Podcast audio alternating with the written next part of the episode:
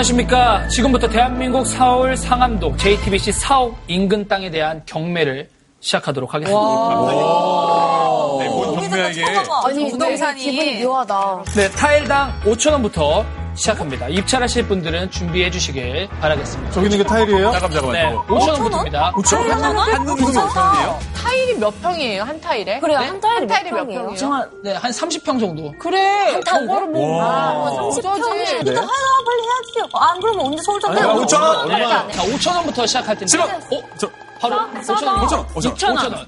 6천원. 3만원, 3만원. 5만원. 10만원. 진짜 내셔야 되는데 괜찮, 괜찮으신 거죠? 사람들과 그급 30이요? 10만 원이요. 천만 원. 천만 원이요? 갑니다. 천만 원. 아, 너무 높다. 투자 가치가 있어. 2천. 2천이요? 2,100만 원. 아이. 에이. 한도덕이 없네, 저 사람도. 10억. 아니. 이거 진짜 내야 돼. 타일 하나인데 10억 정도 하지 않아? 아, 있는 사람이 많다. 12억. 12억. 아이, 20억. 20억. 20억. 마무리. 아, 20억 너무. 아, 20억. 형, 빨리. 20억. 차고 저 빨리. 20억.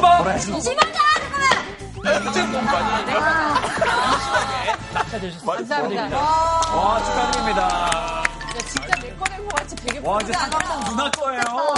근데 지금 진짜로 부동산 시세로 저 타일 하나를 20억에 산다. 그럼 싸게 산 거야? 너무- 비싸게 산 거야? 그래, 싸게 산 거죠. 싸게 산 거야. 한것 같습니다. 싸게 산 거죠. 지금 한 그렇죠.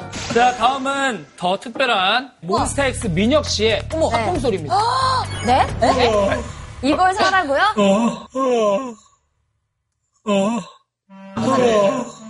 어, 하품이 되게 시원하게 한다. 어. 자, 이게 얼마 전에 할리우드 영화 감독의 방귀 소리가 50만 원에 어. 팔리기도 했었죠. 아니, 근데 그 방귀 소리는 되게 길었거든요. 그러니까. 한 시간짜리. 그러니까 되게 길었어요. 여러 번의 원하시면 방귀를. 제가 민혁 씨를 대충 아는데 아, 네. 알기로 한 시간짜리도 가능한 걸로 알고 있어요. 아, 가능해요. 아, 가능해요. 그래도 한 시간을 생각하고 하자, 그래도. 왠지 믿음이 가네. 자, 30만 원부터 시작합니다. 나 자, 30만 원 있으신가요? 네? 아니, 이건 사야지. 50만 원. 50만 원. 왜 사요? 사야지. 페이팝의 가치를 잘 알고 있어요. 아이돌 어, 가치는 엄청. 높을 거예요. 100, 그럼 1만원. 아, 이 사람 정말. 가면서 봐. 500 갑니다. 어, 500? 500? 아, 가진 자. 900. 900, 900만 원 나왔습니다. 600 하품 소리 하나에? 근데 또 이게 많이 풀렸냐, 안 풀렸냐, 이게. 사람 맡아야 되는데. 유일무이한 겁니다. 3천. 네. 시장이 아직 안 풀린 거죠? 네. 3천 나왔어요. 씨가 한국 라프 안 한다고. 3천? 언니 오늘 너무 과소비 하시는 거 아니에요? 땅도 사고 하품도 사고. 아까, 아까 얼마 쓰셨죠? 2억? 2억, 20억. 아, 20억이니? 네.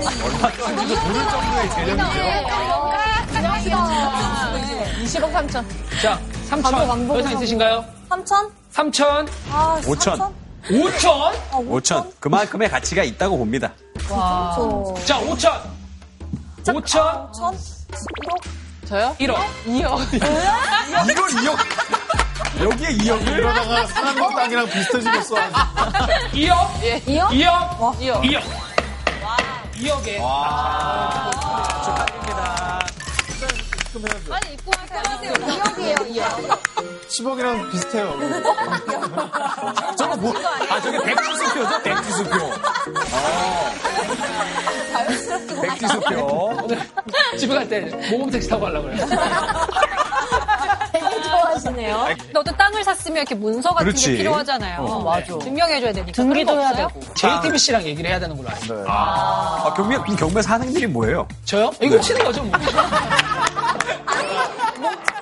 뭐 시청자뿐만 아니라 저희도 좀 어리둥절한 것 같은데 우리 이제 본캐로 돌아오셨어요. 네. 민혁 씨가 일단 시청자분들한테 정식으로 인사 좀. 네, 안녕하세요. 몬스엑스 민혁이라고 합니다. 간지러운 고장난 I want something deeper 이라면 아직은 알수 없어 널 답해 가까운 없어 no more pain 어차피 너 나를 love away 판타지야 판타지야 하품도 파시고, 뭐 네네. 갑자기 뭐 땅도 파셨는데, 네. 이 설정은 대체 뭔가요? 사실 이게 좀 말이 안 되는 컨셉 같은데 이게 요즘에 전부 실화입니다. 실제로 하고 있는 경매고요. 물론 현실의 경매장이 아니라 가상 세계에 있는 경매장이지만 휴지가 아니라 실제로 돈을 주고 거래를 하는 상품들입니다. 아, 상황 자체가 가짜인데 진짜 돈이 오간다고요? 그렇습니다. 8만 원의 싹쓸이한 반포 땅값이 쭉쭉 올라서 400만 원이 되기도 하고 52분짜리 방귀 소리 모음집이 실제 50만 원 거래가 됩니다. 그럼 이게 대팔 수도 있어요, 다른. 어 그럼요. 오, 진짜? 가치가 있는 거니까. 저도 처음에는 이런 것들의 기사를 접하고 좀 이해가 안 되는데 사실 좀 투자 좀 하신다는 분들 사이에서는 요게 굉장히 이게 가- 투자가 핫해요. 사행성이 너무 사행성이 아, 이거 투자거든요. 발투가 어. 뿐이야. 그래서 요즘에는 투자를 어떻게 하냐면은 요 가상 세계에서 투자를 해요. 요즘 누가 그래서 가상 세계에서 이렇게 투자해? 벼락 이렇게 부자가 투자하지. 되느냐, 벼락 거지가 되느냐, 요 사이에서 제가 지금 고민을 하고 있습니다. 오늘 강연을 듣고 나면 우리가 알던 세상은 더 이상 없을 거라는 사실을 여러분들 아시게 될 텐데 시대의 흐름을 놓치고 싶지 않은 분들 끝까지 함께 해주시면 좋겠습니다. 다 같이 큰 소리로 불러볼까요? 네. 선생님 안녕하세요.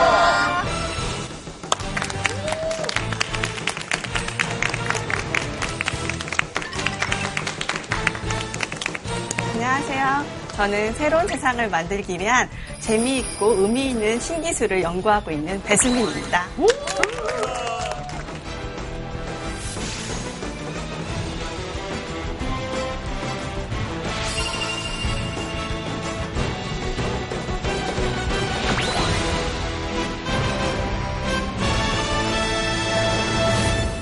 저희가 흔하게 생각하는 IT 전문가의 이미지라기보단 되게 친절한 선생님 같으세요. 전 네. 누군가 체크무늬 남방을 입고 오시지 않을까? 아, 체크무늬. 제가 좀 철이 없었죠. 아, 이공계생의 트렌드는 체크무늬죠. 아니 근데 이제 전 직장이 방산업체인데요. 아, 그 무기 같은 것도 그러면 개발을 하셨는지. 탱크라던가. 무기 개발을 하셨어요. 저렇게 필요한 뮤, 뮤직 로봇 네, 일단 총이나 탱크 같은 그런 무기를 만든 건 아니고 로봇이나 드론, 카메라, 그리고 CCTV 등에 들어가는 비전 AI를 연구했었어요. 물론 아까 말씀하신 그런 무기나 국방 산업에도 AI가 많이 들어가긴 하는데요. 네, 저는 소프트웨어 그리고 AI를 담당했기 때문에 약간 하드웨어랑 약간 구분됐다고 생각하셔도 좋겠습니다. 근데, 근데 언제부터 이런 쪽에 관심을 가지시게 된 거예요? 저도 이렇게 생각을 해보니까 어렸을 때 특활 시간에 선생님은 아, 여학생들은 사탕 목걸이 가져오세요. 남자들은 조립 장난감 가져오세요. 할 때 저는 꼭 그 문방구에서 100원짜리, 500원짜리 그 박스를 사가서 조립을 했었거든요. 우리 딸도 그래서. 아마 나도 그래. 모형 비행기 날리기 대회 나간다든지 아. 뭐 과학상자 뭐 아시잖아. 뭐 3, 5, 5 이런 거 어, 떡잎이 다르네. 과학상자 오랜만에 좀 했었는데 특히 그다음에 레고도 엄청 많이 만들었어요. 성 시리즈, 뭐 우주 시리즈, 시티 시리즈 많잖아요. 아, 맞아요. 그런 것들 좀 근데 저희가 조금 전에 이제 가상 세계에서 부동산 사고 팔고 뭐 하품 소리, 방귀 소리 막 사고 팔고 하는데 이게 무슨 의미가 있는 거죠? 특히 요즘에 좀 핫한 것 같아요. 뭐 투자, 투자 때문에도 좀 핫하고. 네. 어떤 분들은 아, 그거 허구야, 뭐 안 올 거야, 내지는 곧 없어질 거야 이렇게 하시는 분들도 있는데 이미 우리의 아이들은 가상 세계 속에서 대부분의 시간을 보내고 있습니다. 아, 맞아. 네, 그래서 혹시 이 가상 세계를 요즘 지칭하는 핫한 단어가 있어요. 네 글자. 메타버스. 어? 정답을 아, 우리 역시 다 아는데. 아, 몰라서 대답을 안 하니. 버스네, 버스. 아. 무슨 어디 가는 버스야, 그거? 진짜는 어디야? 상암동 오는 버스. 네, 화면에 보이시죠? 그 초월, 초월하는 메타, 그리고 유니버스 세계의 합성어인 메타버스 이게 요즘에 좀 핫한 단어죠. 근데 사실 이 메타버스란 단어는 1992년에 소설 속에서 등장했어요. 그래서 스노우, 2년이요? 어, 그쵸. 이제 30년이 됐는데 스노우 크래쉬라는 그 스토리에서 유래가 됐습니다. 아까 나온 뭐 경매 하던 거, 그 다음에 뭐 하품 팔던 거, 그 다음에 땅 팔던 거 그런 것들이 지금 약간 다 분화되어 있는 메타버스로 존재를 하긴 해요. 다양하게 생기고 있는데 저조차도 사실 좀 긴가민가 할 때가 있어요. 어, 메타버스 진짜 오는 건가? 나와는 너무 먼 얘기인데 이렇게 생각을 하긴 했었는데 아까 제가 말씀드렸던 것처럼 저는 어렸을 때 레고를 많이 가지고 놀고 친구들하고 놀고 이게 현실 세계에서 당연히 노는 건데 저희 아이들한테 레고를 사줬는데 별로 흥미가 없는 거예요. 근데 오히려 집에 갔더니 자기가 만든 이제 마인크래프트 어, 그걸 그 자랑해요. 막 자랑하는데 집 꾸미고 난리 났어. 그쵸? 수영장 만들고. 맞죠. 그렇죠. 이 청룡열차 가잖아. 청룡열차. 청룡열차 가고 여기 벙커 만들고 그다음에 거기 유령 돌아다니고. 그러니까 헉, 저도 맨 처음에는 어 이거 너무 게임에 중독이 되나 이런 생각했었는데 계속 보다 보니까 그 창작의 세계가 제가 가지고 놀았던 레고랑은 할 수가 없는 그 것들을 가상 세계 안에서 놀던데요. 그쵸, 그쵸. 거기서 자연스럽게 지금 가상 세계 속에 살고 있거든요. 네, 어른들은 좀, 아, 이게 뭐지, 어떻게 들어가야 돼, 말아야 돼, 이런 경우가 좀 있는 것 같아서. 그래서 오늘 주제를 준비해봤습니다. 네. 우리 아들, 딸이 사는 딴 세상, 메타버스. 자, 그럼 본격적인 강연 시작합니다. 메타버스가 아까 30년 전에 등장한 단어인데 어, 갑자기 올해 그리고 작년 말부터 이렇게 핫해졌어요. 그 이유가 유명한 CEO들이 공식 석상에서 발언도 하시고 선언도 하셨기 때문이거든요. 엔비디아 CEO 잭스황님인데요.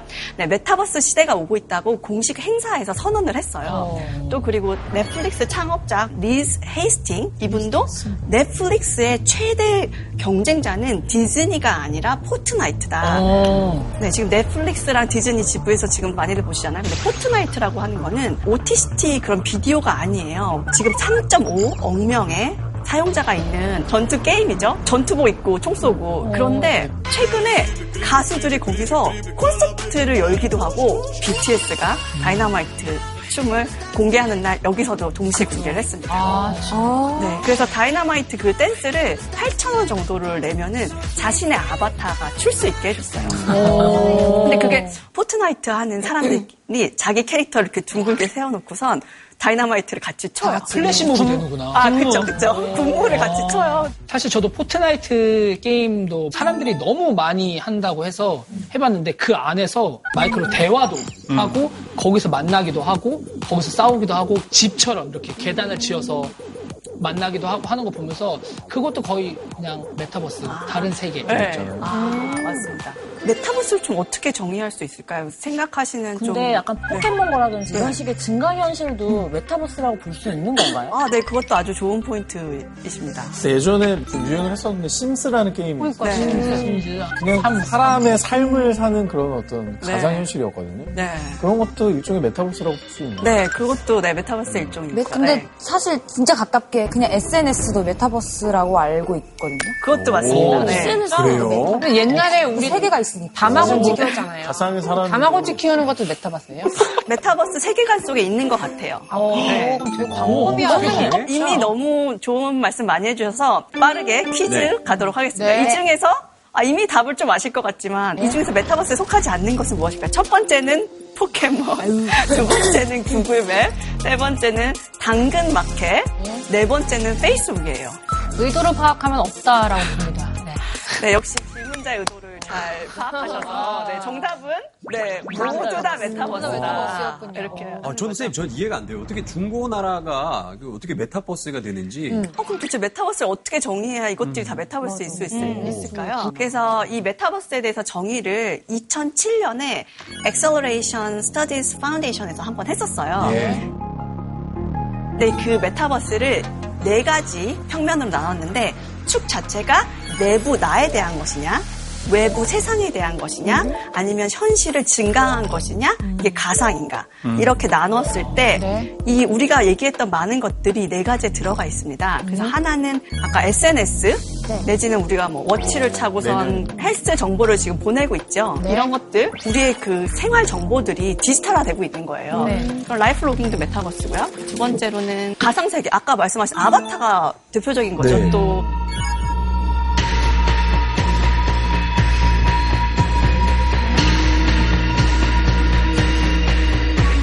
로블록스, 제페토 이런 것도 아주 중요한 가상 세계를 지금 이루고 있고 VR 쪽에도 이것들 많고 게임이 가상 세계를 주도하고 있습니다.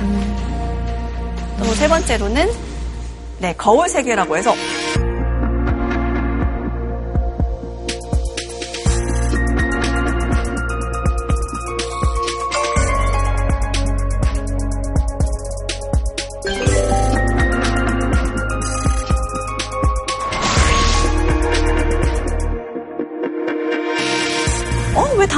마켓이, 어, 왜 배민이, 이런 것들이 어떻게 메타버스이지? 그런데 지금 우리가 많은 오프라인에서 했던 행동들을 온라인에서 하고 있잖아요. 네. 그래서 정보들도 비슷하게 옮겨온 것들이 있어요. 그 오프라인에 존재했던 가게들도 지금 온라인에 존재하고, 그 다음에 판매하던 물건들도 판매자와 그런 거래들, 이런 것도 지금 다 온라인 마켓에서 이루어지고 있잖아요. 현실에 있던 그런 행동들이나 정보들이 그대로 버추얼이나 온라인으로 옮겨온 거, 이것도 거울 세계도 메타버스의 일환이고요. 아니, 그러니까 들으면서 제가 갑자기 문득 깨달은 게 사실 우리가 물건을 사거나 음식물을 구매할 때그 사진을 보고 그냥 클릭해서 사는 거잖아요. 네. 그러니까 사실 우리가 실물 거래를 하는 게 아니기 때문에 그쵸. 메타버스가 되는 거예요. 그렇죠. 음식을 음식 실물을 보고 사는 게 아니라 음식 사진이 올라와 있어 그 네. 클릭했는데 맞아, 그게 맞아, 음식인 맞아, 거잖아요. 네. 그러니까 우리는 이미 연결을 짓고 있는 거죠. 이 가상의 이미지와 그 실물과 연결을 짓고 있는 어, 거죠. 너무 인지하지 못했던 네. 부분이. 신기하다. 저희가 마지막 한 가지를 안 봤는데요. 증강? 이 증강 세계 이게 또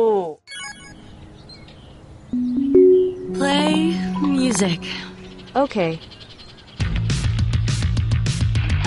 There's been an update to your calendar. Show calendar.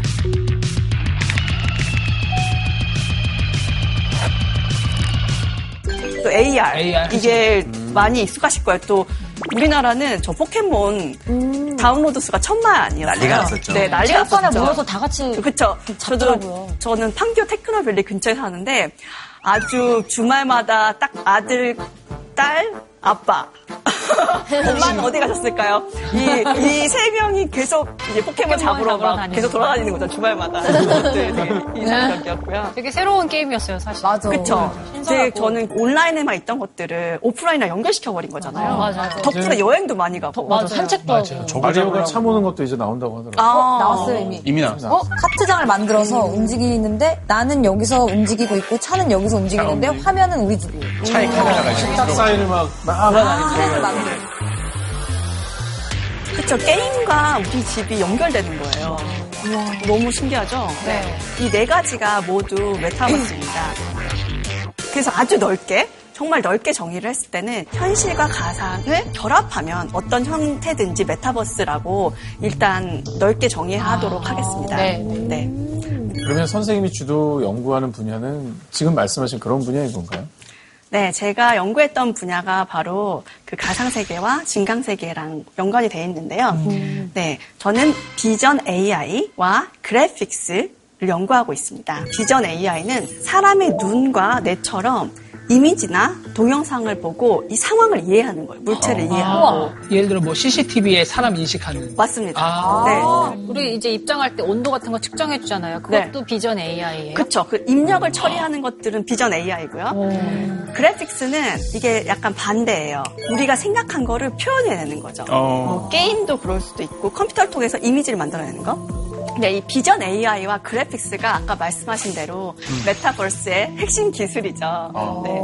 선생님 근데 사실 이렇게 핫한 분야를 이미 전공하시고 공부를 여태까지 해오신 거잖아요. 그러니까. 어떻게 이런 insight를 또 갖고 계셨는지. 당시에는 좀 너무 앞선 학문 아니었나요? 맞아요, 맞아요. 제가 graphics라는 학문을 알고 시작했던 건 아니에요. 저는 그 어렸을 때 미술 그리는 걸 좀 좋아했었어요. 네, 뭐 미술학원 다녀 보신 분들은 알겠지만 하얀색 도화지에 투명한 물이 흘러가는 걸 그리라고 하잖아요. 흐르고 있는 경치를 그리래요. 이게 어떻게 무슨 색으로 투명을 표현해야 되지? 이런 거 있잖아요. 거울 같은 거. 색칠하라 할 때 어떤 맞아요. 색을 칠해야지 평평한 도화지인데 거기에 이제 3차원으로 물체를 올리라고 그 빛과 그림자를 표현해서 하는 거예요. 그래서 와 이게 어떻게 가는가? 어, 떻게더 어색한 그런 그림 있잖아. 내가 그려봤는데도 아무리 이거는 봐도 물이 아닌 거. 이건 물이 아닌 것 같아. 내 물은 투명하지 않아. 탁해. 오염됐어. 근데 제가 대학을 갔을 때 컴퓨터 그래픽스 수업을 들었는데 그걸 computer science로 하고 있더라고요. 근데 헉, 그때 느꼈던 그 전율이라고 하죠. 뭐야? 이거 학문이었어? 뭐야, 되겠다. 어, 이거, 이거 내가 해야지 약간 그런 느낌이 들어서. 연결이 됐네. 네, graphics 그 분야를 하게 됐고, 이제 MIT로 그 자소서를 쓰거든요. 자기 소개서. 그랬는데, 거기에도 이 얘기를 썼었어요. 어, 난 어렸을 때도 미술을 했는데, 이런 표현을 하는 것들을 너무 고민이 많았는데, 이게 computer science랑 접목시켜서 graphics가 된다는 건 진짜 너무 멋진 일이다. 나는 이 분야를 하고 싶다라고 했더니, 영어로요? 그렇죠. 네, 거기서 이제 MIT 교수님이나 다른 학교 교수님들도 제 자소서를 기억하시는 분들이 진짜 많았어요. 저 그게 되게 감동적이었고 저를 만났는데 아 너 그 자소서 썼던 그너 학생이구나. 물건 애구나. 네, 너, 어, 너 그거 기억해. 네가 그렇게 고민했다가 이제 그래픽스 한다면서 그래서 너무 감동적이고 이런 자소서가 먹힌다? 근데 미국은 A족은 진짜 이런 에이전시에서 해주는 감정. 자소서는 너무 틀에 박혀서 맞아, 사실 진정성이 이거 진짜. 진정성 있는 자소서야. 맞아, 맞아. 맞아요. 아, 좀 공대 수업이면 좀 딱딱하겠다 생각을 했는데 이게 예술하고도 많이 접목이 많이 되네요. 그럼요. 예. 이제 graphics라는 게 pipelining이 있어요. 그 모델링, 뭐 애니메이션 rendering이 있는데 사실은 저는 graphics의 main pipeline보다는 그 영상에 어떻게 아름답게 만드냐 쪽을 연구했어요. 그래서 제가 만든 기술은 포토샵에 들어가 있어요. 오. 아. 네, 그럼 그래서 선생님 tool 있어요, 따로? 메뉴 누르면 쫙 나오잖아요. 네, 그렇죠. 그리고 또 누르면 쫙 나오잖아요. 그거 하나하나가 다 기술이에요. 그 중에 하나가 있었거든요. 그 당시에는. 그런데 그거 벌써 10년이 지나서 지금 쓰고 있는지 모르겠는데 그 특허 수익은 계속 종종 오더라고요. 그래서 어느, 네, 어느 기업에선가 쓰고 있구나 이렇게 생각. 어, 대박. 포토샵을 만든 사람이야. 아니, 근데 전 세계에서 쓰니까 좀. 얼마 들어가요, 선생님? 특허비. 그, 만, 그게, 근데 그게 뭐, 이거는 뭐 사설이지만 거기는 특허 수입료를 나눠요. 학교 3분의 1, 특허 사무소 3분의 1, 저자 3분의 1. 그 저자들도 저자 수만큼 나눠서 저는 9분의 1에 해당합니다. 세 분이 같이 개발. 네, 저희 지도 교수님이랑 같이, 포닥이랑 같이 했어서 어, 아마. 회사는 더 많은 돈을 주고 있는데 저한테는 9분의 많이 1만 들어가네. 오고 있죠. 네. 제가 그래서 학교 때 이렇게 컴퓨터 그래픽스 그룹에 있었는데 제가 아까 말씀드렸던 것처럼 저의 어렸을 때가 로봇 을 좋아했어요, 만드는 거를. 그래서 아, 이 어렸을 때 꿈을 좀 이루고 싶다라는 생각이 졸업하고 들었었거든요. 어. 그래서 회사 갔을 때도 예. 전 로봇 사업부에 들어갔어요. 근데 로봇을 지금 뭐 돌아다니거나 우리를 돕고 싶어 하면 가장 먼저 해야 될 일이 일단 봐야 돼요. 음. 비전이라는 게 진짜 중요하거든요. 그래서 인간이 어떤 일을 시키거나 뭐 일로 와 라고 해도 어디 일단 어디로 가야 될 거 아니에요. 그다음 무엇을 잡아야 되고 누구랑 이런 거다 비전이거든요. 그래서 제가 했던 로봇 그리고 비전 AI로 가게 됐는데 비전 AI는 또 쉽게 설명을 하자면 로봇 컴퓨터, 카메라가 인간처럼 보게 하는 기술이에요. 네, RGB, 뭐, 포토샵 RGB 네, 좀 네. 아시죠? 네. 컴퓨터는 RGB가 있어야지 이해를 하는 거예요. 우리는 사실은 정확히 RGB 값 모르잖아요. 그래도 이해할 수 있지만 컴퓨터는 야, 이 픽셀은 R값, G값, B값이 뭐야 이렇게 알려줘 처리를 할 수 있거든요. 그래서 R은 red, G는 green, B는 blue인데 각각이 0에서 255까지로 이제 range가 있어요. 이렇게 해서 주황색, 하얀색 이런 거 다 표현할 수 있죠. 네. 이렇게 색을 혼합하게 되면은 뭐 저희 뭐 많은 색깔 표현하고 싶을 때 1,600만 개 컬러까지도 아, 할 수 있겠는데 사실 이 비전 자체가 RGB로 처리하게 된 게 인간의 비전이랑 연관이 돼 있었어요. 인간이 RGB와 같은 형태로 우리의 그런 그 비전을 지금 이해하고 있어요. 우리 뇌에 알 그런 센서들이 있어요. R 센서, G 센서, B 센서. 어. 그래서 우리가 이렇게 RGB로 만드는 거예요. 그럼 혹시 이 비전 AI가 뭐 익숙한 것들이 있으신가요? 얼굴 인식 기능 같은 거. 맞죠? 자동차에 그런 거 많은 것 같아요. 이렇게 자율주행 차에는. 그렇죠. 자율주행. 지문 인식 같은 것도. 네, 지문 인식도 정말 요즘 범용이 되었죠. 카메라로. 혹시 로봇 청소기도요?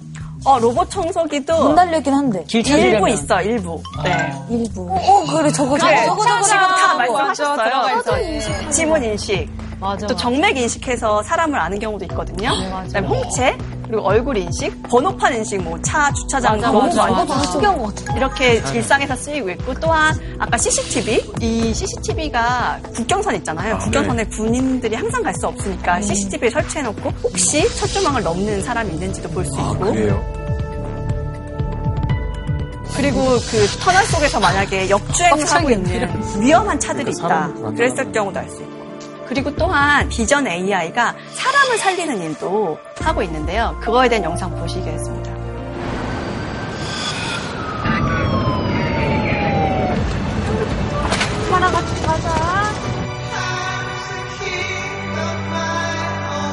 중간에 시작될 것 같은데 빠른 병원이 좀 부탁드립니다. 긴급 차량 우선 신호 요청합니다.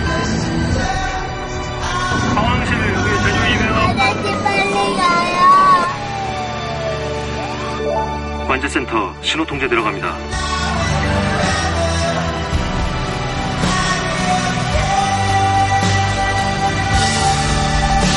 우선 신호 받아 정차 없이 바로 통과합니다.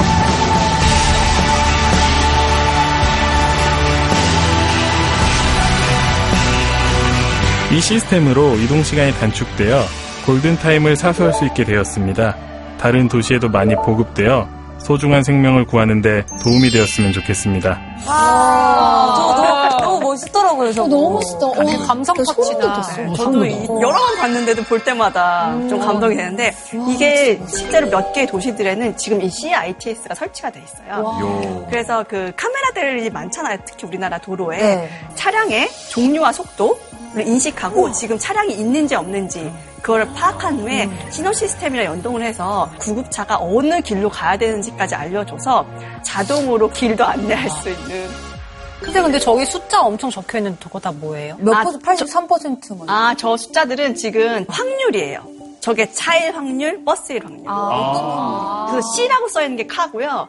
B가 그 버스. 버스고 T는 T가 택시. 택시. 와, 택시 이렇게 어떻게 구분해요? 네, 그거를? 약간 구분해서. 그러니까 위에 전용 이거 차로로 안 달리는 거를 미리 약간 확률로 네. 이제 점검을 미리 해놓는 거예요. 아, 네, 전용차로, 버스 전용차로 한 건데 버스가 아니거나 뭐 오토바이가 고속도로를 달린다든지. 그 안에 인원 같은 것도 되나요?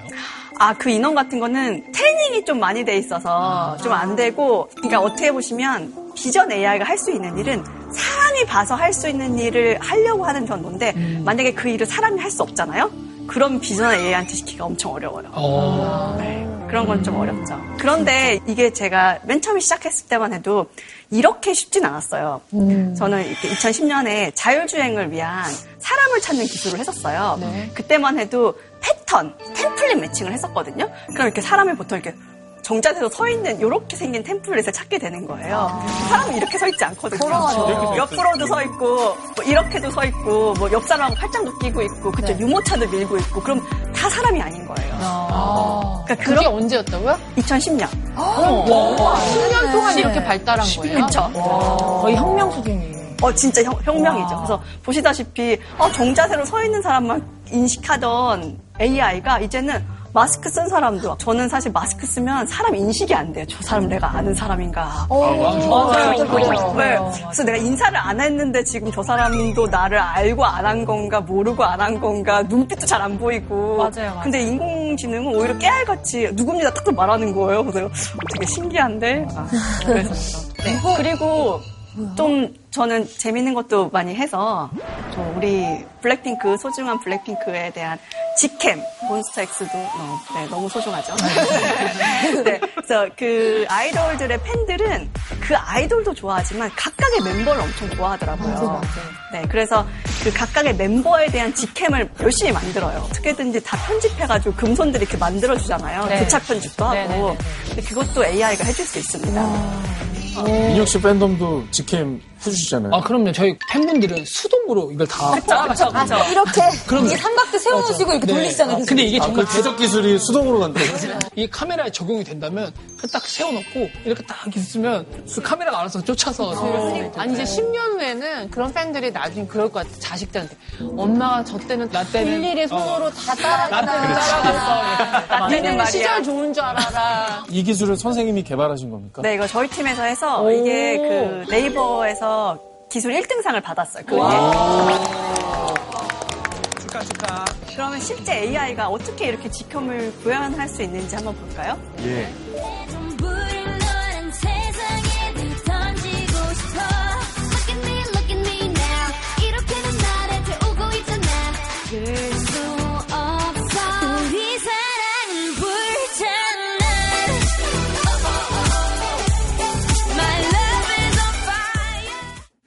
뼈에 고관절 같은 거를 다 스켈레톤이라고 뼈대를 땄어요. 그래서 지금 뼈대가 그려져 있는 게 보이시나요? 포인트가 다리랑. 있네요, 이렇게. 네, 그렇죠. 선이 신기하다. 있죠. 네. 그 선이 지금 조인트를 다 쫓아가고 있는 거예요. 근데 일단은 딸 때는 사람의 힘이 들어가는 건가요? 처음에 이런 포인트들을 지정해 주는 건? 어, 그렇죠. 보통 AI가 개발된다는 거는 사람이 그런 입력을 줘요. 그래서 이런 영상에서는 여기가 손이다, 여기가 다리다 그런 데이터가 많아지면은 AI가 능력이 생겨요. 저희가 맨 처음엔 여러 가지 기술 썼어요. 얼굴 인식. 근데 안무가 뒤도는 게 많아요. 아, 그리고 겹쳐. 맞아요. 언제 나오는 거야? 들어가야 그렇죠. 될때 있어요. 그리고 머리 스타일도 똑같아. 아. 막긴 머리, 다 길어. 뭐 근데 머리 색깔이 똑같은 경우도 있어요. 근데 너무 힘들었는데 그래도 열심히 찾아서 잘랐는데 가끔 이렇게 손이 잘리는 경우가 있어요. 박스가 그렇잖아요. 머리 요만큼. 네. 근데 아, 우리 소중한 우리 소중한 민혁의 머리가 손가락 깔리면은 아, 무슨 소리냐 안 된다 이렇잖아요. 봐야지, 봐야지. 그래서 저 손발을 다 딴 거예요. 그래서 어느 한 오락이 잘리지 않도록. 그리고 선생님 기술 개발하시면서 아이돌 멤버들은 진짜 빠삭하게 다 외우셨겠어요. 저희가 이렇게 항상 동영상을 보통 3분 좀 넘잖아요. 그럼 계속 봐요. 그럼 오류가 있는 거예요. 야, 누구랑 누구랑 바뀌었어. 누구랑 누구.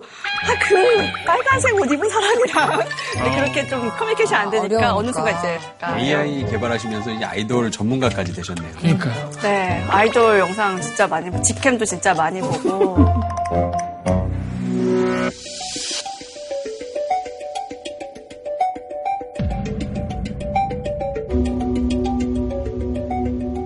그리고 사실 이 AI가 올해 이 코로나 시대에 더 역할이 많아졌어요. 이 AI가 홈 트레이닝을 도와줄 수 있습니다. 그 강사의 지금 동작을 분석해주고 있는 거야.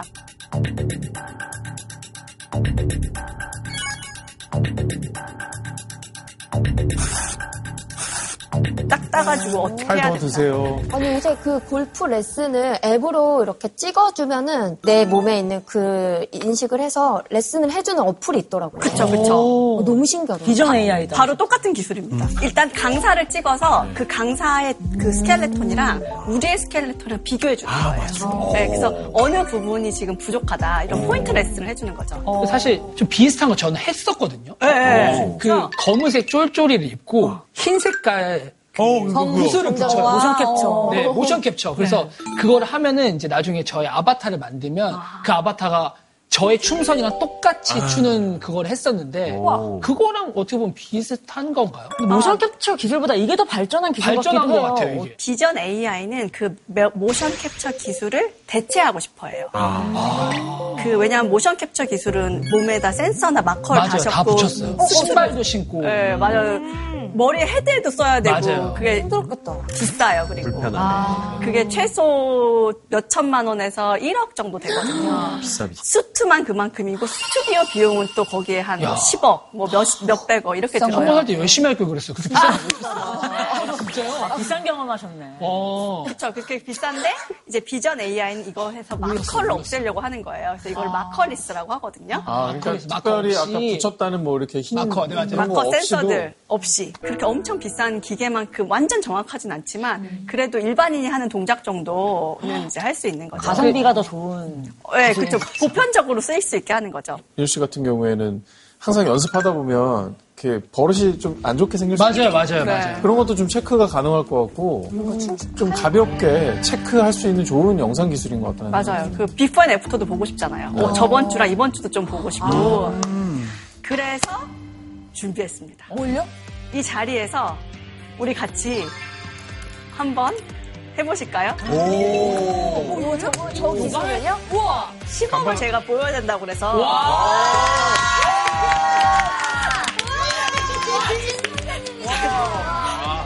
근데 개발자 알아보는 거 아니죠? 어, 선생님도 만드셨는데 얼마나 잘하실까? 저는 넣으면 100점 무조건 나오게 시도한 거 아닙니까? 스타트. 셋. 됐어요. 어, 왜? 그러면 잘하는 잘하는 모르잖아 우리.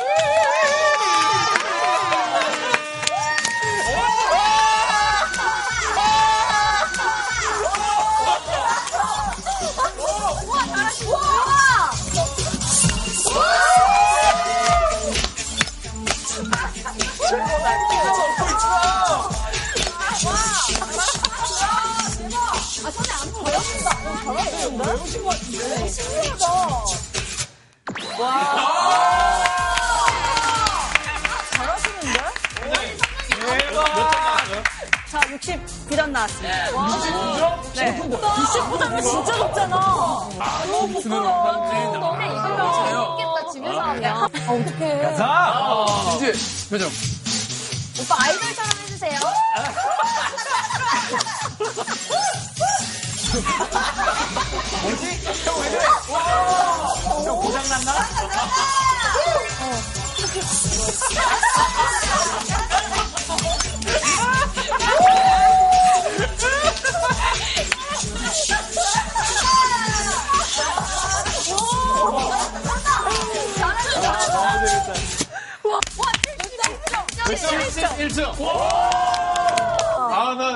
포즈 못했다.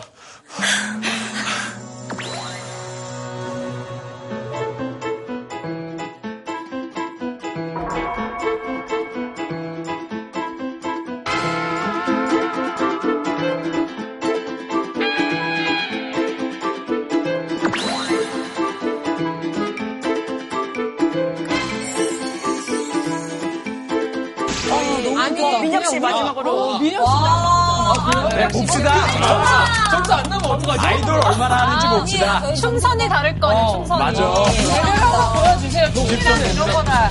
멋있어, 멋있어. 달라. 기본이 달라. 자세가 다르잖아, 지금. 지킴 찍어야 되는 거 아니야? 우리가? 멋있어, 멋있어. 눈빛이 달라.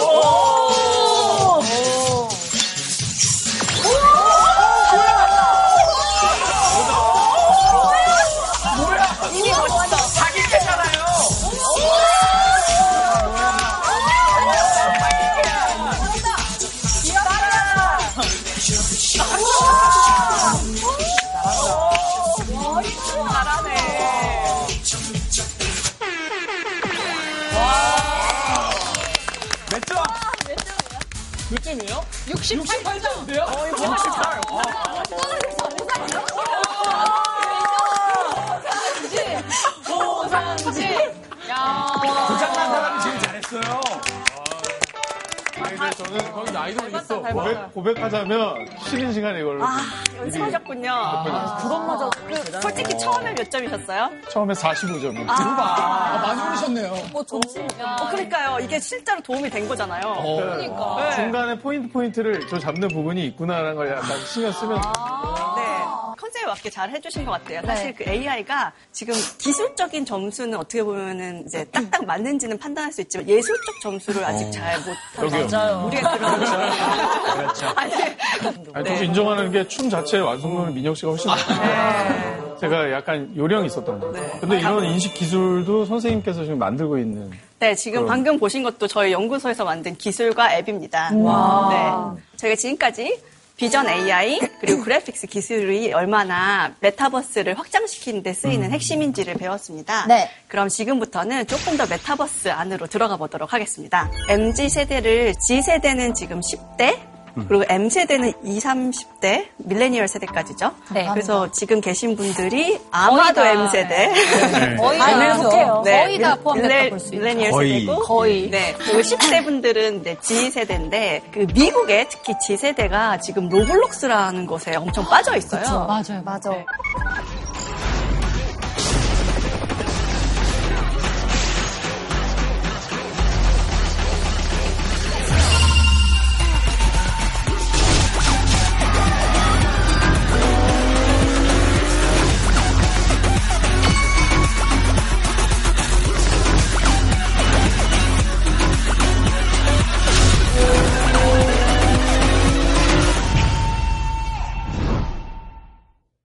진짜 메타버스에 이 로블록스를 빼놓을 수가 없다고 맞아요. 하더라고요. 네. 특히 Z세대가 55%가 로블록스에 가입을 했고 52%의 10대들은 실제 친구를 만나는 것보다 로블록스 안에서 만나는 친구가 더 많다라고 하더라고요. 이 로블록스가 그리고 나이를 또 9세에서 12세로 좁히면 그들은 또 75%가 지금 사용하고 있대요. 그만큼 그 아이들한테는 완전 세상의 중심인 거죠.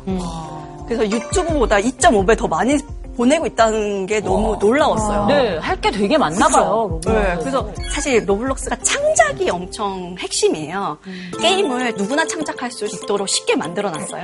어렸을 때 플레이어 하던 아이들이 10년 후에는 창작자가 되어서 그걸 또 다시 만들고 그래서 그들이 지금은 수입을 벌어오고 있죠. 지금 로블록스 안에는 5,500만 개 게임이 들어있어요. 오. 그래서 그 중에 지금 선택해서 게임을 할 수 있는데 인기 게임이 있을 거 아니에요. 음, 1,500만 그 인기 게임들은 그렇게 많은 수익을 벌고 있고 제가 듣기로는 이 경찰관과 탈옥수라는 게임이 있대요. 근데 그 게임을 고3 학생이 만들었는데 뭐 연간 수십억을 벌었다. 뭐 이런 얘기를 제가 들었습니다.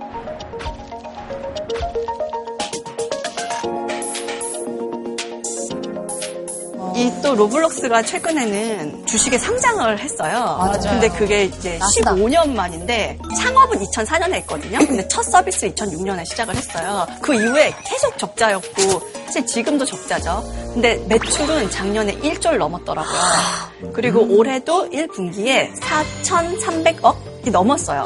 그래서 올해는 거의 2조를 벌을 수 있을 거라 와. 예상을 하고 와, 있고 작년에 비해서도 거의 1.5배의 지금 매출 수준을 가지고 있기 때문에 저 너무 궁금한 게 그렇게 계속 적자가 나는 네. 사업을 그렇게 긴 시간 유지했던 창업자 혹은 이 사람들은 어떤 뭔가 뜻이 있었던 건가요? 특히 미국과 같은 곳은 창업에 대한 그런 토양들이 좀 있어요. 투자자들이 그만큼 많이 버텨주는 그런 것도 있고요. 사실 이 로블록스도 작년, 재작년까지는 존재감이 별로 없었어요. 근데 이제 확뜬 거죠. 한 번 또 이게 대세가 되면은 확 돌아오거든요. 그래서 버틸 힘이 좀 중요해요. 체력 같아요. 네, 저 해외에는 뭐 포트나이트, 그 다음에 로블록스 이런 얘기 했는데 또 국내에도 이렇게 메타버스로 유명한 플랫폼이 있는데 제페토가 있죠.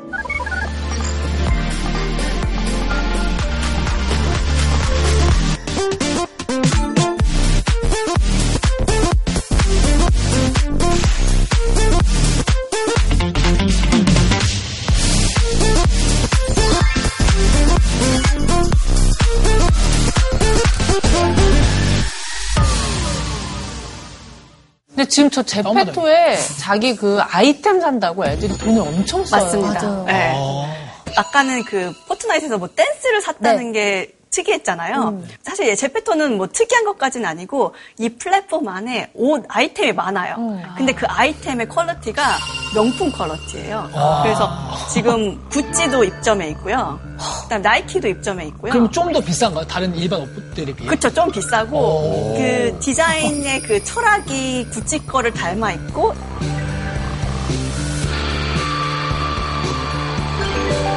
어렸을 때 만 원이면 인형의 집 이렇게 세트 집 꾸미고 거기 옷장에 이제 진짜로 인형 옷을 막 걸어가지고 진짜 옷을 모았거든요. 그쵸, 그쵸, 모았죠. 근데 저희 딸은 그냥 가상의 옷을 모으더라고요. 그리고 또 최근에 BTS나 블랙핑크가 자신의 아바타를 제페토 안에서 만들었어요.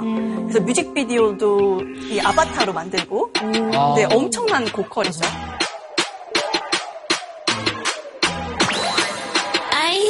아이스크림. 모넥도 혹시 메타버스의 뭔가 아바타로서 활약할 어떤 계획 같은 게좀 있는지. 저 사실 저거 보고 생각이 난 게 공연을 저희가 그냥 하고 나서 음. 왜 뒤풀이를 하잖아요. 아, 네. 근데 팬분들은 뒤풀이를 같이 못 하잖아요. 음, 그래서 뒤풀이를 함께 하는 거예요. 오. 정원 큰 걸 빌려가지고 다 같이 거기서 뒤풀이를 하는 거죠. 민혁 씨 캐릭터 앞에 막 둘러. 그렇죠. 같이 써가지고. 오늘 어땠냐 얘기도 하고. 훈훈할 수 있겠다. 같이 뒤풀이 국무도 추고. 네, 같이 콜라도 마시고. 그쵸. 인증샷을 또 찍잖아요. 아, 그치. 맞아, 맞아. 사진도 같이 찍고. 그쵸. 나 민혁 씨랑 같이 있었다. 진짜 괜찮다. 사실 아까 그 제가 보였던 그 블랙핑크 영상 있잖아요. 네. 그 그거 했을 때 요청 중에 하나가 있었어요. 그 콘서트나 이런 뮤직비디오에 다섯 번째 멤버가 되고 싶다. 오, 어, 그래서 그 아이들이 춤출 때 똑같이 또 추면 되잖아요. 네. 근데 옆에 서 있는 거예요. 아, 저도 그 생각을 했던 게 그 뭔가 팬분들이 오시면 관객석에서 보잖아요. 네. 무대를. 근데 이제 무대 관객석만이 아니라 엄청 가까이서 보고 뒤에서도 보고 옆에서도 보고. 내 표가 돌출표가 아니라 예를 들어 2층 표라서 멀다. 그러면 돌출에도 걸어가가지고 가까이서 보고. 이런 게 좀 되면 좋을 것 같아요. 실제로 작년에 그 홈 콘서트 많이 했었어요. 네네. 네. 그랬을 때 홈 콘서트를 했을 때 그 좋아하는 포인트가 자신의 얼굴이 스크린에 뜨는데 바로 스타 뒤에 뜨는 거예요. 그러니까 카메라가 이렇게 잡아요. 근데 이 뒤에 스크린이 뜨거든요. 스타 옆에 자기가 우연히 잡힌 거예요.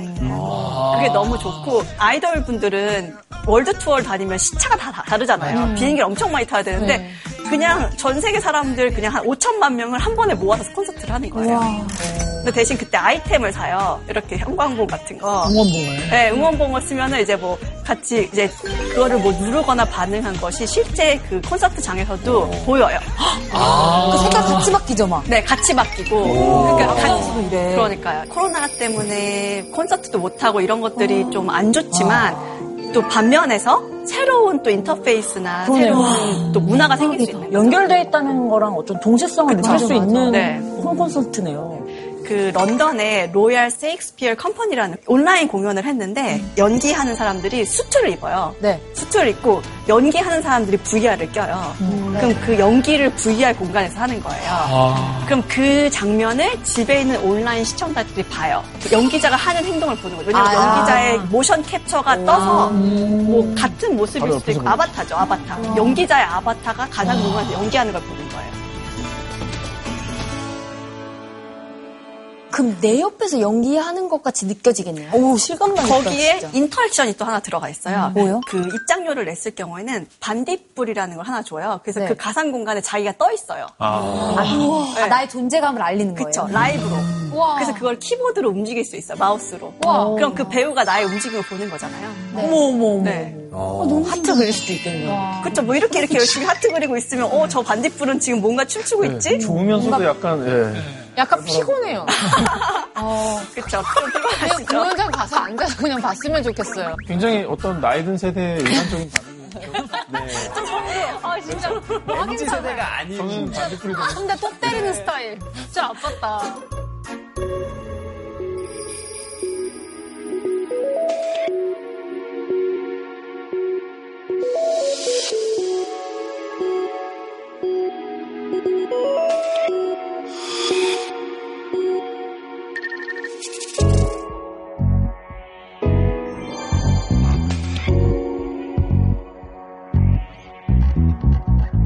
저희가 지금 부동산 어떻게 가시나요? 집 보러 다닐 때? 코로나 때문에 집을 보여달라고 하기도 그렇고 보여주기도 네, 힘든 거예요. 맞아요. 모델하우스 가면 또 사람이 많잖아요. 음. 모델하우스 가기 또 힘들어서 아예 모델하우스를 가상으로 하는데 이것은 사진을 실제 찍어요. 어떤 공간이든지. 그럼 5분 만에 가상 공간이 서게 됩니다. 그 360도 캠 같은. 네, 360도 평면이죠.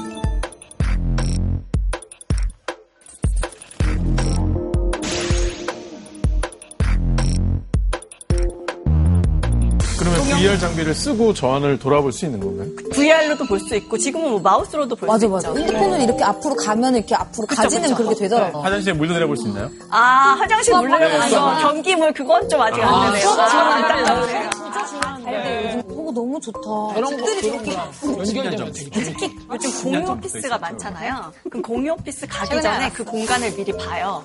3D 공간에서. 들어가면서 어떤 모습인지를 미리 3D에서 보고선 이제 그 공간을 갈지 말지 선택할 수 있죠. 자리가 워낙 다양하니까. 네, 그쵸, 그쵸. 거기서 보이는 또 view도 볼 수 있고요. 근데 그런 거 가능합니까, 선생님? 차이나는 클래스가 수업 도중에 막 다른 시청자분들이 여기 와서 여기 앉아서 같이. 그럼요. 진짜 가능하겠다. 아, 옆에 앉으시고 막 이제 상품도 숨겨놓고 여기다가 이렇게. 진짜 지금까지 나오셨던 선생님들 다 한. 번에 나오실 수도 있는 오, 거죠. 진짜 한 번에 못 칠수 있어. 어, 옛날에 그 뭐지 그 어벤져스 그 영화 보면 각국이 모여서 회의하잖아요. 이렇게 서서. 맞아요, 맞아요, 맞아요. 네, 그런 거 가능하죠. 그리고 산업현장 제주에서도 제주에서. 지금 메타버스들이 활발해지고 있습니다. BMW가 최근에 그 네. 엔비디아 기술을 활용해서 모든 공장을 버추얼로 한 번씩 만든 다 음에 실제로 만들겠다고 했어요. 가상으로 한번 만들어요 공장을. 한번 돌려 자동차를 만들어 봐. 근데 자동차가 제대로 나왔어. 그럼 그걸 실제 공장으로 만드는 거예요. 훨씬 금액이 좀 저렴한가요? 그렇게 하는 게? 실패 금액이 없는 거죠. 그쵸. 왜냐하면 그 자동차 공장을 만드는 거, 그걸 로봇을 설계하고 레이아웃을 짜는 게 비용이 많이 들거든요. 그 실패할 수도 있고요. 실제로 만들려면 엄- 몇 년이 걸리잖아요. 그 땅도 사야 되고 사람도 있어야 되는데 근데 가상 공간에서는 엄청 빨리 하는 거니까. film 같은 것들을 미리 한번 테스트 해보시는. 그쵸. 안전 특히 중요하죠. 안전, 비용 이런 것들은 중요하죠. 와, 그리고 훨씬 많이 줄겠다. 네, AR 글라스를 쓰면은 실제 영상과 그 가상 영상이 오버레이 돼서 산업 현장에서 멀리서 사실, 사실 소통하는 것들을 가깝게 할 수 있거든요. 예전에는 이런 거를 보려면은 같이 모여요, 일단. 그럼 음. 같은 나라에 있어야 되고, 같은 공장에 있어야 되잖아요. 근데 이런 메타버스 VR, AR 기술을 사용하면은 그냥 다른 나라에 다른 시간대에 있는 사람들이 가상으로 모이는 거예요. 그래서 같이 커멘트를 하는 거죠. 야, 거기 잘못 만들었어. 그거 곡면이야. 직각이 아니야. 이렇게 커멘트를 할 수 있는 와. 세상이 온 거죠. 또 더욱 기대되는 거는 지금 우리가 어지러움을 많이 느끼고 가격도 비싸잖아요. 너무 크고 무거워요. 근데 이런 것들이 지금 많은 기업들이 투자를 하고 있어요. 뭐 대표적으로 애플이나 페이스북이 지금 VR, AR 글라스를 위해서 투자를 하고 있거든요.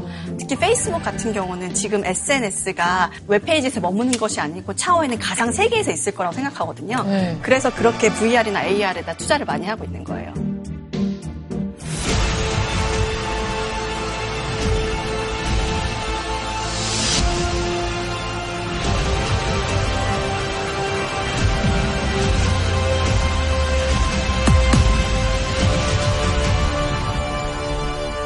네, 요즘에 비트코인이나 이더리움이나 조금 하시는 분이 있으신가요? 예.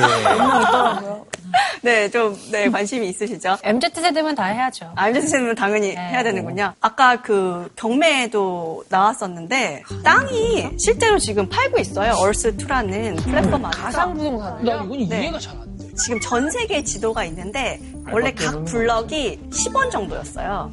근데 지금 우리나라는 2만 원이 됐어요. 블럭이. 2,000배가 올랐잖아요. 신용카드로 결제를 하면 자신이 투자한 곳이 가치가 오르는 거예요. 언젠가 뭔가를 할. 수 있다는 희망을 갖고 이렇게 하는 거죠, 다들. 네.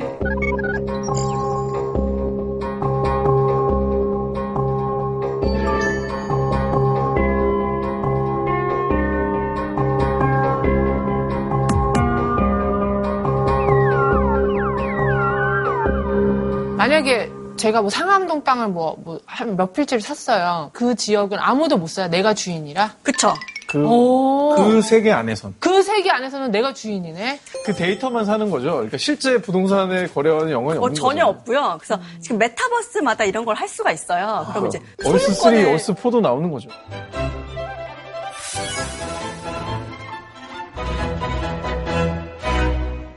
주소가 만약 상암도 22번지야. 네네네. 그러면 내가 상암도 22번지 샀으면 아무도 상암도 22번지 사면 안 돼. 그 가상 세계에서. 그쵸, 웹- 내가 그쵸, 주인이니까. 그쵸, 그쵸, 그쵸. 근데 다른 얼스를 또 하나 만들면 거기서 상암도 22번지를 또 팔 수 있잖아. 그거 의미 없네. 의미가 아니죠. 없어. 그러니까 그러니까 그러니까 이런 근데 만약에 거기에 사람들이 다. 모여가. 지구인이 진짜 많이 해.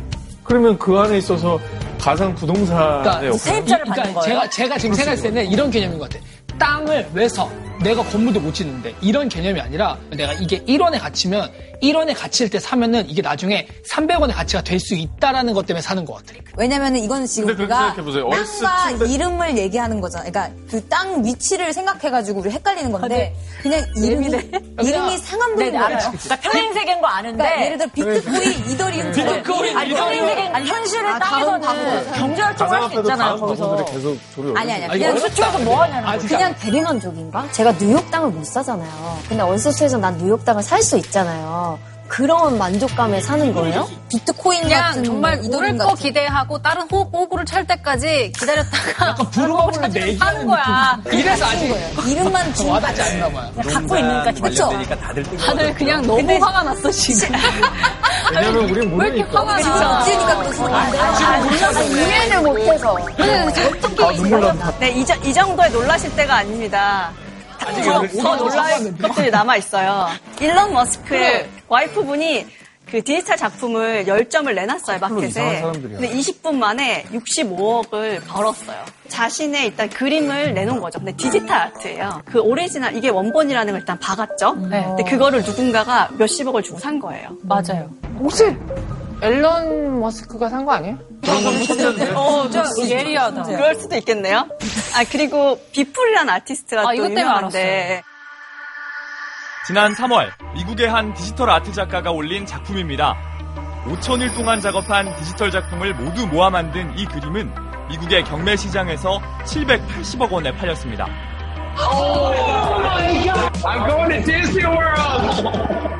780억이 거래가 됐어요. 그러니까 이게 이런 작품이 있는데 이거는 제가 이게 직접 주고 받을 수 있잖아요.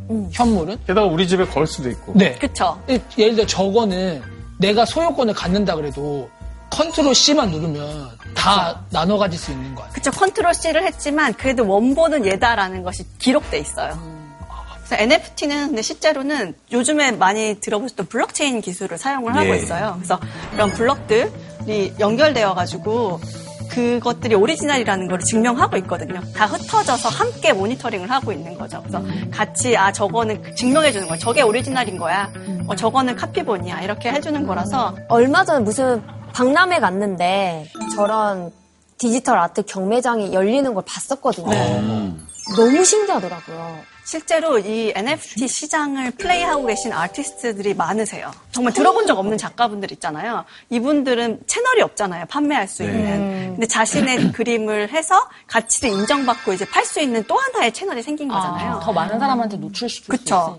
지난달 온라인 플랫폼을 통해 경매에 올라간 이 작품은 가상화폐로 거래됐는데 우리 돈 약 5억 원 정도였습니다. 갤러리 같은 곳이나 어떤 다른 단체 같은 것에 힘을 빌리지 않고 충분히 작가가 스스로 모든 것을 해결할 수 있구나. 원본이다라는 개념이 그때는 어, 너무 새롭고 저한테도 충격적으로 다가왔었고요. 최근에 또 화제가 되고 있는 것들이 이런 뭐 동영상이나 어떤 이벤트들을 또 판매를 하고 있어요. 그래서 이세돌 알파고의 세기 대결도 지금 경매 중이라고 합니다. 저거는 그러면은 판매 금액을 누가 가져요? 이세돌 씨가 뭐 구글이 가져요? 특정 기업이 저거를 주관하고 있더라고요. 하는데 이세돌 씨와의 협의가 잘 돼 있는 건가요? 일단 그 업체가 이세돌 구단님의 사진을 가지고 있는 거로 봐서 뭔가 얘기는 된 것 같아요. 네.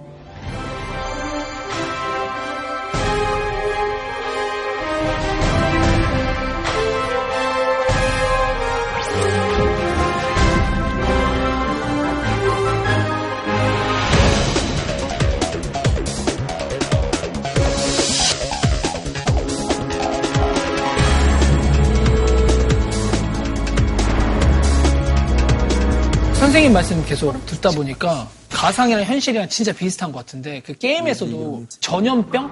이게 퍼져가지고 플레이어들이 이제 막 이제 죽고 이래가지고 누구랑 접촉하면은 그 캐릭터랑 접촉하면은 네, 나도 이게 오류가 생겨가지고 게임에 어머, 그래서 그런 사태가 있었다고. 하는데.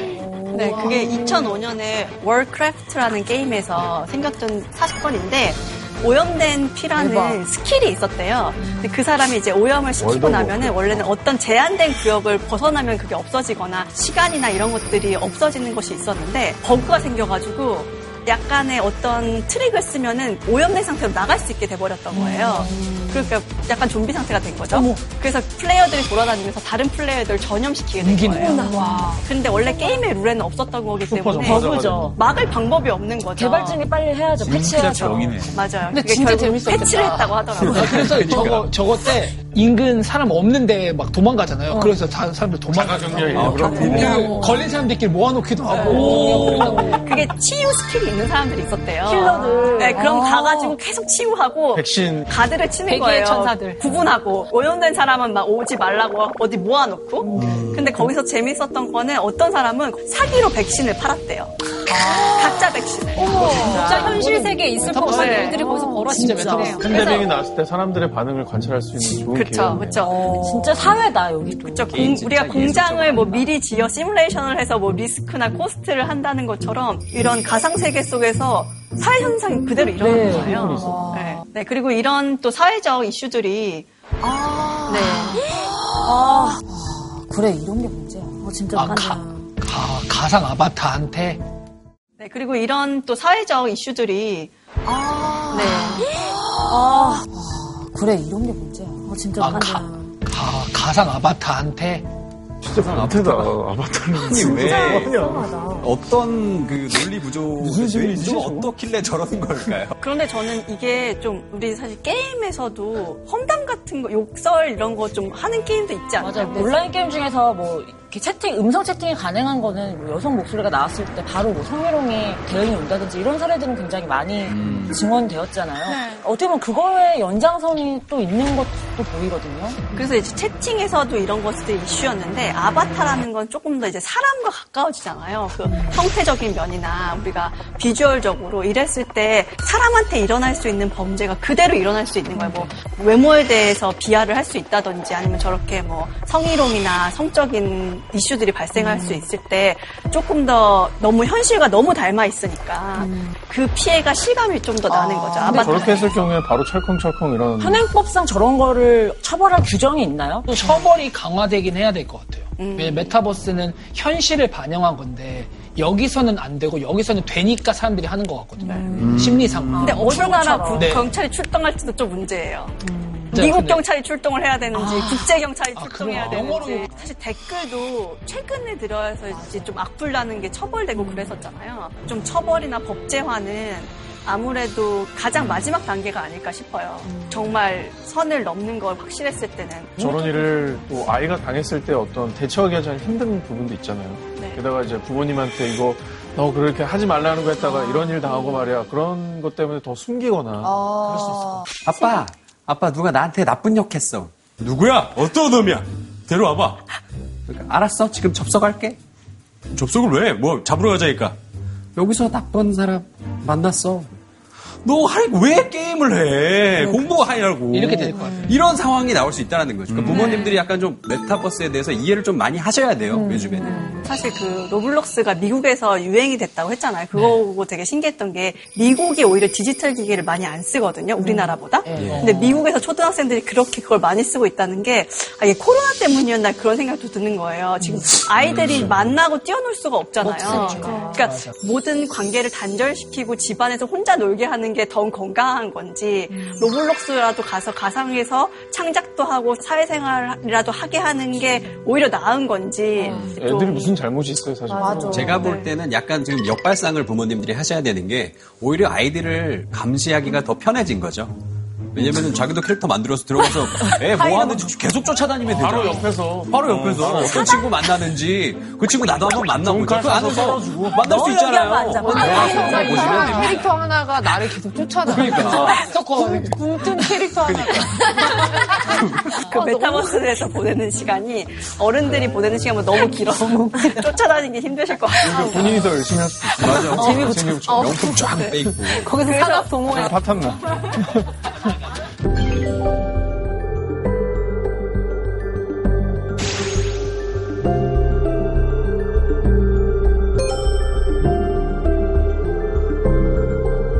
근데 심심충 우리나라 지금 한국이 가지고 있는 이런 기술력이나 그 인재 풀이 정말 훌륭한 것 같아요. 아무래도 중국이나 미국 같은 경우는 워낙 사이즈가 크고 국가가 자본력으로서 이런 것들을 풀어나가고 있는데 또 우리나라는 우리나라만의 장점을 가지고 이것들을 또 해결해 나가야 될 것 같습니다. 우리나라는 아, 이 싸이월드가 또 국민 앱이었잖아요. 맞아요. 우리나라는 아, 이 싸이월드가 또 국민 앱이었잖아요. 맞아요. 이 싸이월드 모든 컨셉이 다 들어있어요. 진짜 자기 아바타를 만들죠. 그럼 미니미. 미니 홈, 자기 집이 있어요. 맞아. 꾸며요. 아, 들어요. 노래 음악을 샀어요. 맞아요. 그 당시에는 네, 도토리로 음악을 샀어요. 소리 다섯 개. 그리고 스킨 같은 것도 사가지고 막 겉에 페이지, 홈페이지 맞아, 막 맞아, 맞아. 꾸미고 네, 그 음악판 그 메뉴 음악 선물도 메뉴. 가능하고 그쵸. 도토리 선물도 이름만 키스터레인이었어. 사비월드는 20년을 앞서갔네. 네. 또 저희 앞서갔죠. 우리나라는 정말 다 앞서갑니다.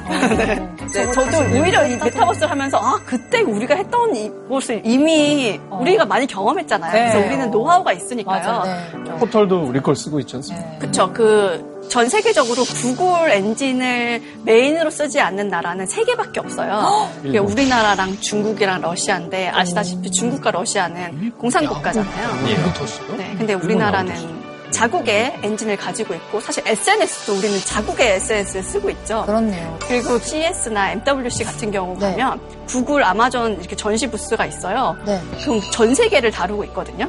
구글과 아마존은. 근데 우리나라는 우리나라의 자국 스피커가 다섯 개, 여섯 개 있잖아요. 그래서 신기해해요. 그런 구글 엔지니어 헤드들도 너희 나라는 인구도 5천만 명도 안 되는데 어떻게 이렇게 스피커가 많니? 우린 이렇게 전 세계를 다뤄도 뭔가 그런 매출 같은 거 할 때 힘든데 이런 기술을 개발하는 게 어떻게 그렇게 분화가 잘 돼 있니? 할 정도로 세계가 놀라고 있는 우리나라죠. 또 그리고 우리는 교육 수준도 엄청 높잖아요. 이런 맞아요. 토론이 가능하다는 것도 엄청 놀라운 일이죠.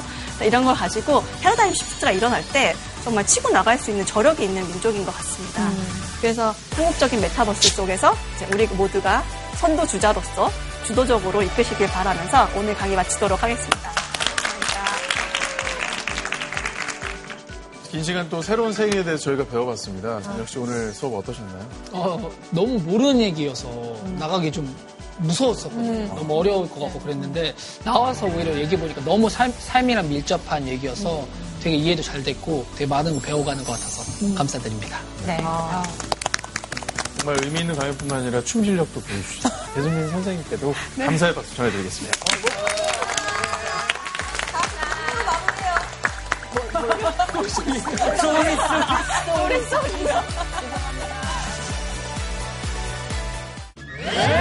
와. 와.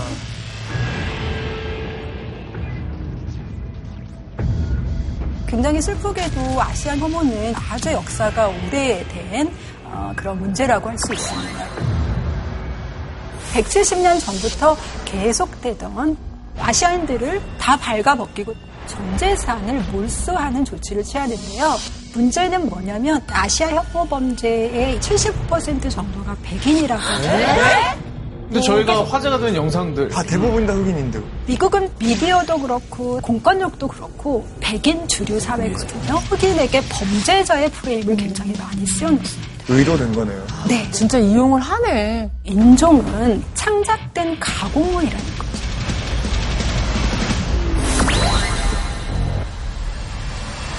JTBC 포텐 즐거움이 터진다.